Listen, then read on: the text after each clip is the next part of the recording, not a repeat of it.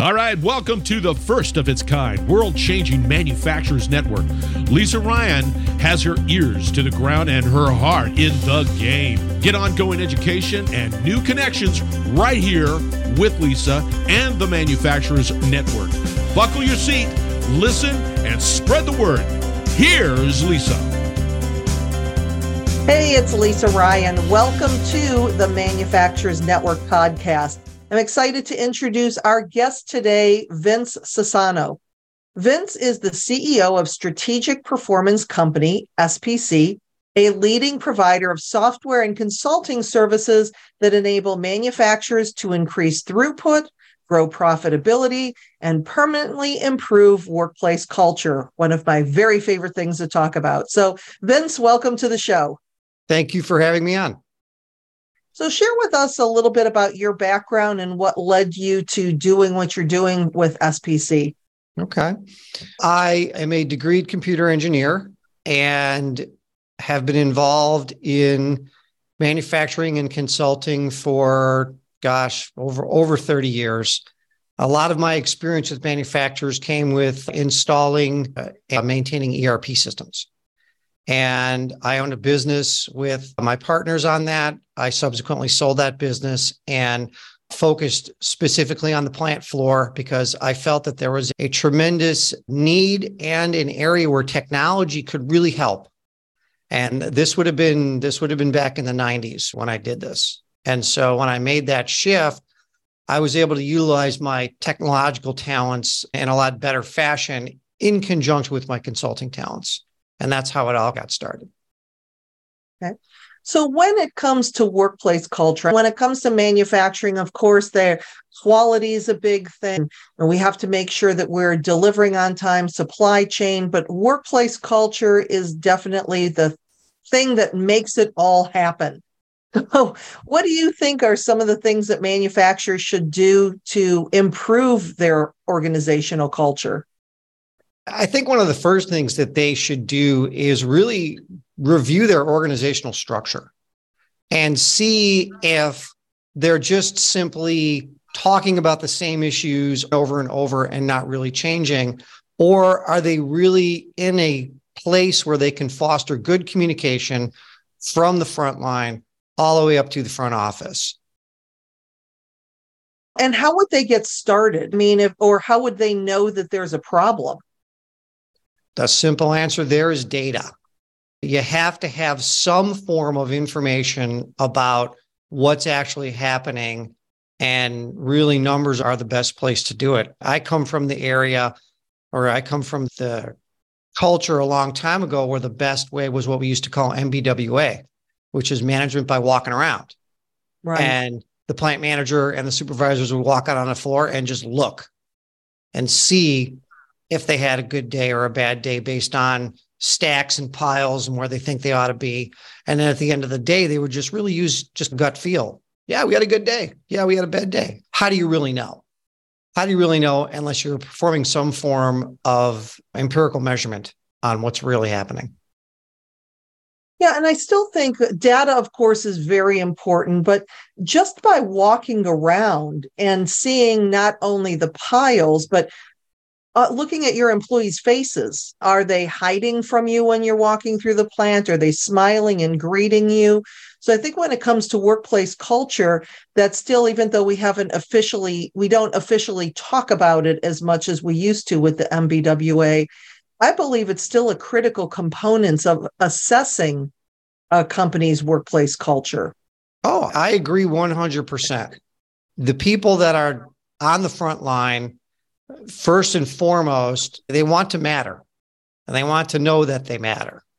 And if you have a culture that fosters that, then you have a better opportunity of not having that be a hindrance when it comes to performance. And you can see that when you are out on the floor. You can see if um, I, I was told once by a management consultant, I was reading one of his books, and he said, the best sign of a well run plant is everybody walking around calmly because everybody's doing what they're supposed to be doing and nobody's running around, you know, with their hair on fire. The best indication of a poorly run plant is everybody's running around like a chicken with their head cut off. They just, yep. Everything is everything. They go from crisis to crisis. And that you can see on your employees' faces. You can see if they're struggling. You can see if they're in crisis mode. And that will give you an indication of the fact that there, there's an issue there. Um, but then you'll need to bring the data in to try to figure out okay, why is this happening and what can we do about it? Do we need more labor on the line? Do we need to change some machinery out? Is there a, a piece of machinery that's a real struggle? I can tell you from experience on the back end of the line, if there's a problem with the case taper or the case packer, which is usually the end of the line in a lot of the companies that I work with, that's a struggle. That just because that's the very last thing that they need working before they can palletize it and ship it off. And really starting at the back end of the line and moving up forward, looking at the employees and how they're doing, yeah, that's going to be a big indication of what's really going on. Yeah, and also making sure that you have current data because, like I like to say in my programs, we are not going back to the good old days of 2019. After the pandemic, our priorities have changed, that level of connection has changed. Everything has really changed, and there's an expectation for things that in manufacturing we would have never thought about before flexibility, shortened work days, having shifts like the mom shift from mm-hmm. 10 to so just making sure that you're that realizing that data needs to be accurate and constantly talking to your employees to find out where they are and what resources they need and i really like that analogy of starting at the back of the line and working backwards yeah and i can share with you that when it comes to cross training, it was never more important than during the COVID mm. days. Being able to have people that are multifaceted and you can move them around not only from line to line, but from different parts of the line. And we have one of our customers actually has a, a compensation program where one of the components is are you useful and trained on multiple machines?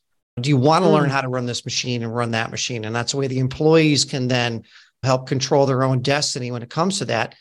And if you think about it, manufacturing was the only industry with COVID that you can't mail in. Right. How how can you make your products remotely? Exactly. You can't. No. And when it comes to cross training, too, you think about it that you may have your employees in one part of the plant or an employee in one part of the plant. And when you cross train that person in another plant, it lights them up. And you, we discover that, hey, we have the right person on board, but maybe they're in the wrong seat on the bus. And it gives us the uh-huh. opportunity to really cater to that employee to find out what they're best at, what they like doing, because we have a much better chance of keeping them that way. Yeah. And one of the big things that we have as a corporate ethos and will never drop as long as I'm sitting in this chair is that people matter. Absolutely. People matter. And unless you have a fully automated line where stem to stern, it's 100% robotics, and your quality and your efficiency and everything is all computer generated. If you don't have that, then people are always going to matter. And quite frankly, that's the type of people that we excel with and we work best with because that's where the culture really matters the most. Because you can really, there is no culture with a machine. It's culture is people, and it's how the people work together and interact. So, what are you seeing as far as some of the triggers for manufacturers when they need to consider change or continuous improvement for their workplace culture? They're obviously they're feeling some pain, and they've had some type of event happen, financial hiccup, loss of a key customer, some turnover. Something has happened that has given them a little bit of a kick in the pants. I can tell you a story about a, a prospect that we were working with. They had, they made all of the seats, leather seats for John Deere. Like they had hmm. the, the exclusive on it, but it wasn't an exclusive contract. It was just, we've been working with these people for 35 years. And it turns out they had a problem with the machine and they had a problem with the operator. And through a series of events, they ended up missing some shipments and it really affected John Deere a lot. And they said, listen, I hate to do this to you, but we cannot have you as our only supplier anymore. We're going to have to take mm-hmm. you out for bid. And boy, was that a wake up call for them because they had been doing good for decades. And then all of a sudden, they had a problem. They didn't have any provisions for backup. And they did end up losing a significant portion of the business because, from John Deere's perspective, they just could not afford that liability. And a lot of people, especially in the manufacturing industry, don't necessarily think about what are we going to do if something goes wrong, especially when something hasn't ever gone wrong. Yeah, that's not, contingencies are becoming more and more, especially with the COVID situation, contingencies are becoming more and more important. And so it's usually some event yeah. that happens. And it seems that we pay attention to things when it's either going really well or something terrible has happened. But when things are just going along swimmingly and the day to day, we just take that for granted instead of continuing to have those conversations and recognizing and acknowledging people for doing their job, doing it well, and keeping things running smoothly. And when we get away from that, where it sounds like with that particular company, maybe they got a little lax, maybe they got a little complacent because they'd had the business for so long that they assumed that they would have it forever. And that just doesn't happen if you're not paying attention. They would have had it forever had there not been a problem. Nothing, exactly. Nothing would have changed. There's one of our customers that does something that I really like when it comes to this, this concept of weaving culture and technology and data and people. They always set on an annual and on a quarterly basis two things. They set a goal for their productivity and they set a stretch goal. Okay. And they say, okay, here's what we want you to hit. But if you hit that, here's what we really want you to hit. And it really helps combat complacency. And that's what you're what you're talking about is you just get stuck in the same old same old and everything's running fine. And there's really no incentive for what if we tweak the machine up a little bit? What if we get it going a little bit faster? What if we kick it up one bag a minute? Is everything going to blow up or are we going to see any problems that come up? And having that stretch goal is really something that has encouraged the culture to continue to expand on an incremental basis. You're not trying to double your productivity in one day, but you are trying to say, okay, we've hit our goal for the quarter the first four weeks in a row. What, what do we do now? Let's take a look at the stretch goal. And I really right. have to commend the VP of management and the president of that particular company for coming up with that concept of being able to do that because then it really gets you gets to know what are the limits of your organization. And then how are they getting the buy-in from the people on the line? Because obviously you want to meet your goals and then there's the stretch goals but there's got to be some kind of reward for the employees or getting their input or doing something so that they still feel that they're valued and they're willing to put in that extra effort that we hear so much about the quiet quitters that don't. Mm-hmm. So how are the what is this management team doing to get their employees to be excited about these stretch goals as well as meeting the regular goals? There's three different components to it. It's not every department. I think most of the departments have a stretch goal, but some of them the first thing you do is they educate. They educate the people on the front line what management is trying to accomplish and how they're trying to accomplish it with regards to trying to meet a particular goal. And then the second thing that they do is they give them access to information and data about how well they're doing and what they could do to improve. What are their primary issues that are presenting are hindering them from being more productive. So there's a communication that goes on there. And so the employees feel part of the process because they're mm-hmm. part of mm-hmm. the communication. And then the third thing is they've implemented in some areas of their company a pay for performance model that where the employee can see a, a direct benefit to wanting to reach the stretch goal. So if for example, reaching 85% efficiency on their line puts them at a level two employee, which then has this particular pay scale. If they get to 90%, that might bump them up to level three. Okay. Now, productivity is not the only component Eh, there's quality, there's safety, there's cross training, there's so many other components that they've added into that pay for performance model. But still, the employee understands what the important the importance of efficiency is and productivity to themselves. They get it because they've bought they bought into the system because they understand the system. And the education is the first step. And so as far as when they do reach the goals is celebration a part of it and how do they do that? I celebration, yes, yeah, celebration happens really on a shift by shift and a day by day and a week by week basis because what they do is they take their information and they post it on the board. There it's you go. Right there where all the employees walk into the locker room and they can see all the productivity and efficiencies and downtimes and all the issues and charts going up and down and sideways and all that kind of stuff.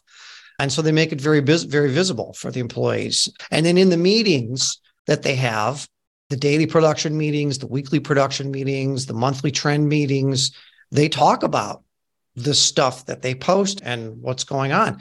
And it's really in those meetings where the employees and the dissemination of that information, they really feel part of the team. They, even if they're not in the meeting, they know that their boss is in the meeting. And the right. boss says, Hey, I just met with the shift supervisor or the plant manager, and he's really happy about what we've been able to do on these particular lines with these products. And let's keep it up. Good job. And by the way, here's some of the struggles that we've had, but here's what we're going to do about it. And just a really a lot of open communication. But this communication can only happen because they're speaking a common language. And they have to right. speak a common language. And that level of transparency that you just shared is so important because some companies think that I don't want to overwhelm my employees, or if things aren't going well, I don't want to scare them or whatever it is. But if you lay, if they know that you are laying everything out and being transparent, good times, bad times, everything in between, because if you went through a, a good time and then things start getting bad, your employees are much more likely to say, What if we try this? What if we try this? Because it's like they know their jobs better than their managers know their job. So yeah. just when managers are transparent, it trickles all the way down that employees are much more willing to share. Absolutely. Absolutely. And when you've got people on the front line every day, they know what's happening better than anybody else because they're there for their entire shift doing whatever task it is. And it's very important that, as I said before, they feel that they matter. And that information trickle down and that transparency, I agree 100% is very important. I would say that I don't think information dissemination is not done because they're worried about overwhelming the employees. They can take on a lot more than people think that they can. And you really shouldn't limit somebody's capability based on the position that they're in. You should limit their capability based on what they're capable of.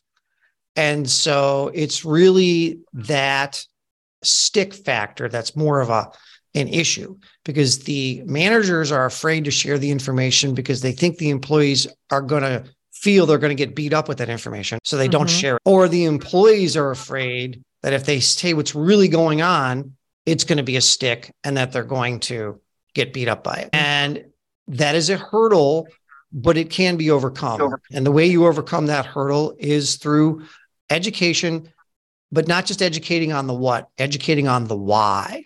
Why are we doing this? What is it that we're trying to accomplish here? It's that type of transparency that I think is a tremendous boost to culture.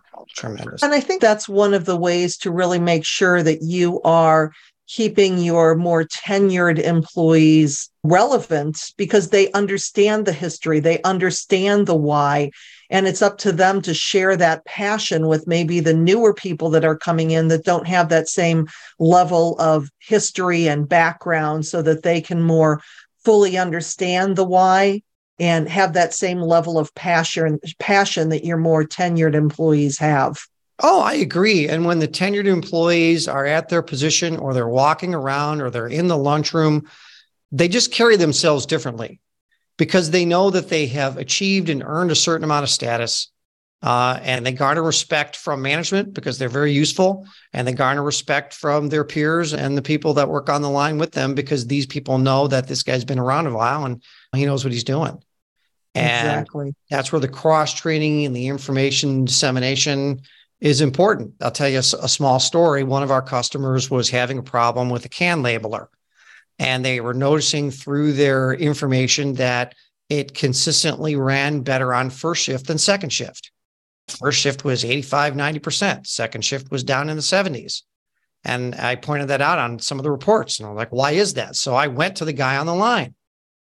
And he was like, oh, yeah, I developed this little technique that the machine sticks.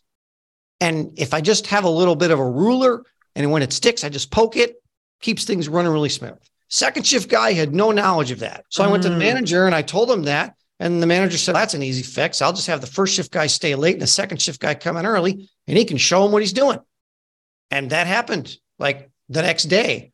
And when he showed him what he was doing, the second shift guy was like, Oh my gosh, thank you so much. I have this problem all the time. I didn't know what to do. And it's those little nuggets of information that, unless you have that culture that encourages that type of cross communication, or you have a reporting system that can point that stuff out where you can ask the question why, that's when things can really pay dividends. Absolutely. I know you have a background in technology. And so, what are you seeing as far as using technology with change management to improve the organization's culture? What I'm seeing is that the more you can interweave technology with people, not the opposite, which would be people with technology, the more permanent things are going to be. And an mm. example of that is you want to provide useful data for people that have a reason, not say to the people, okay, here's the data we have, make it useful.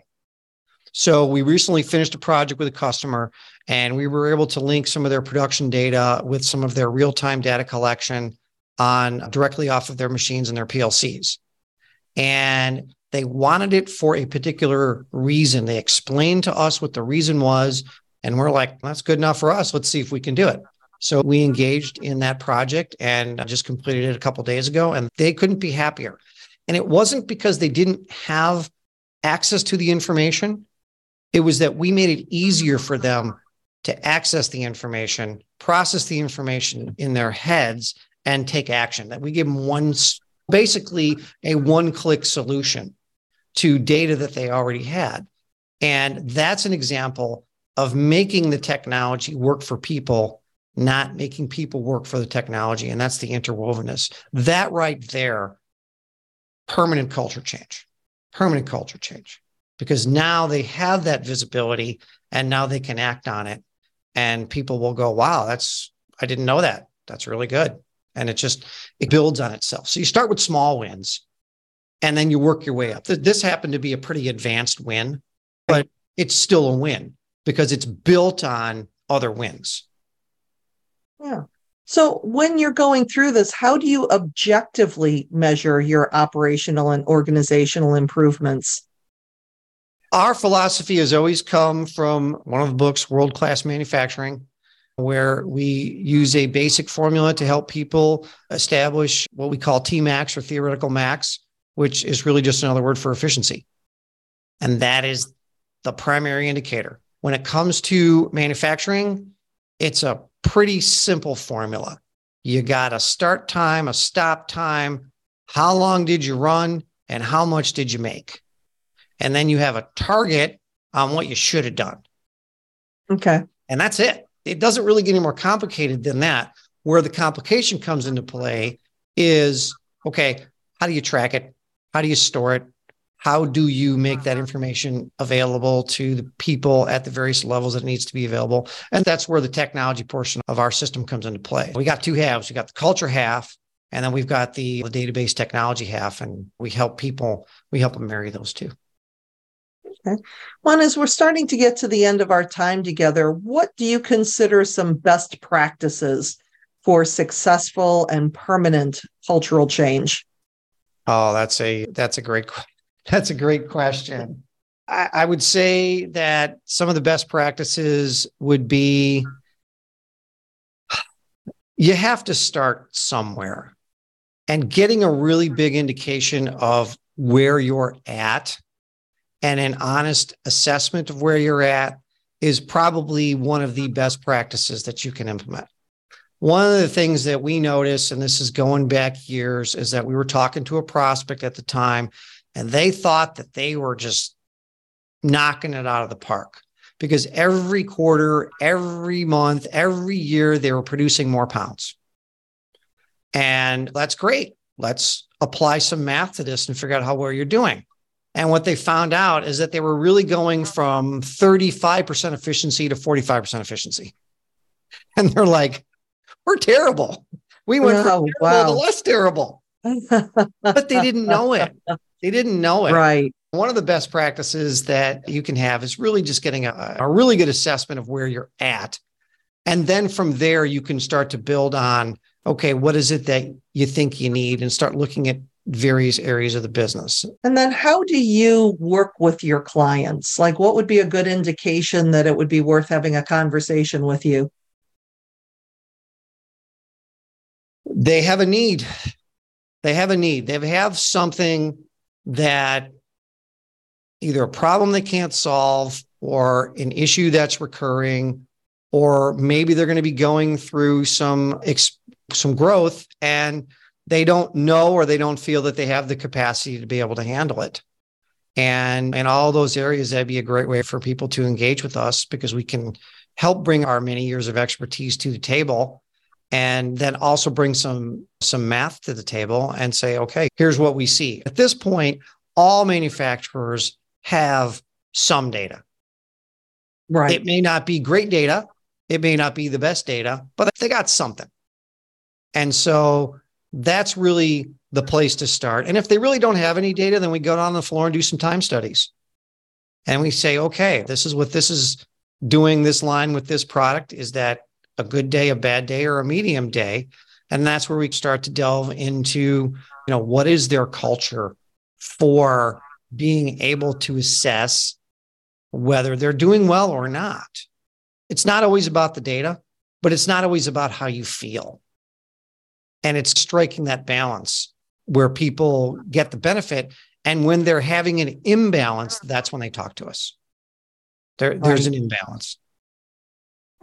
If somebody did want to continue the conversation with you, what's the best way for them to get a hold of you? Just go to our website, www. the number three D is in David SPC.com. And I've got all the information there. Or you can find me, Vince Sassano, on LinkedIn. We also have an SPC page on LinkedIn, and that's really the best way to to find us. And uh, we'd be more than happy to talk to you.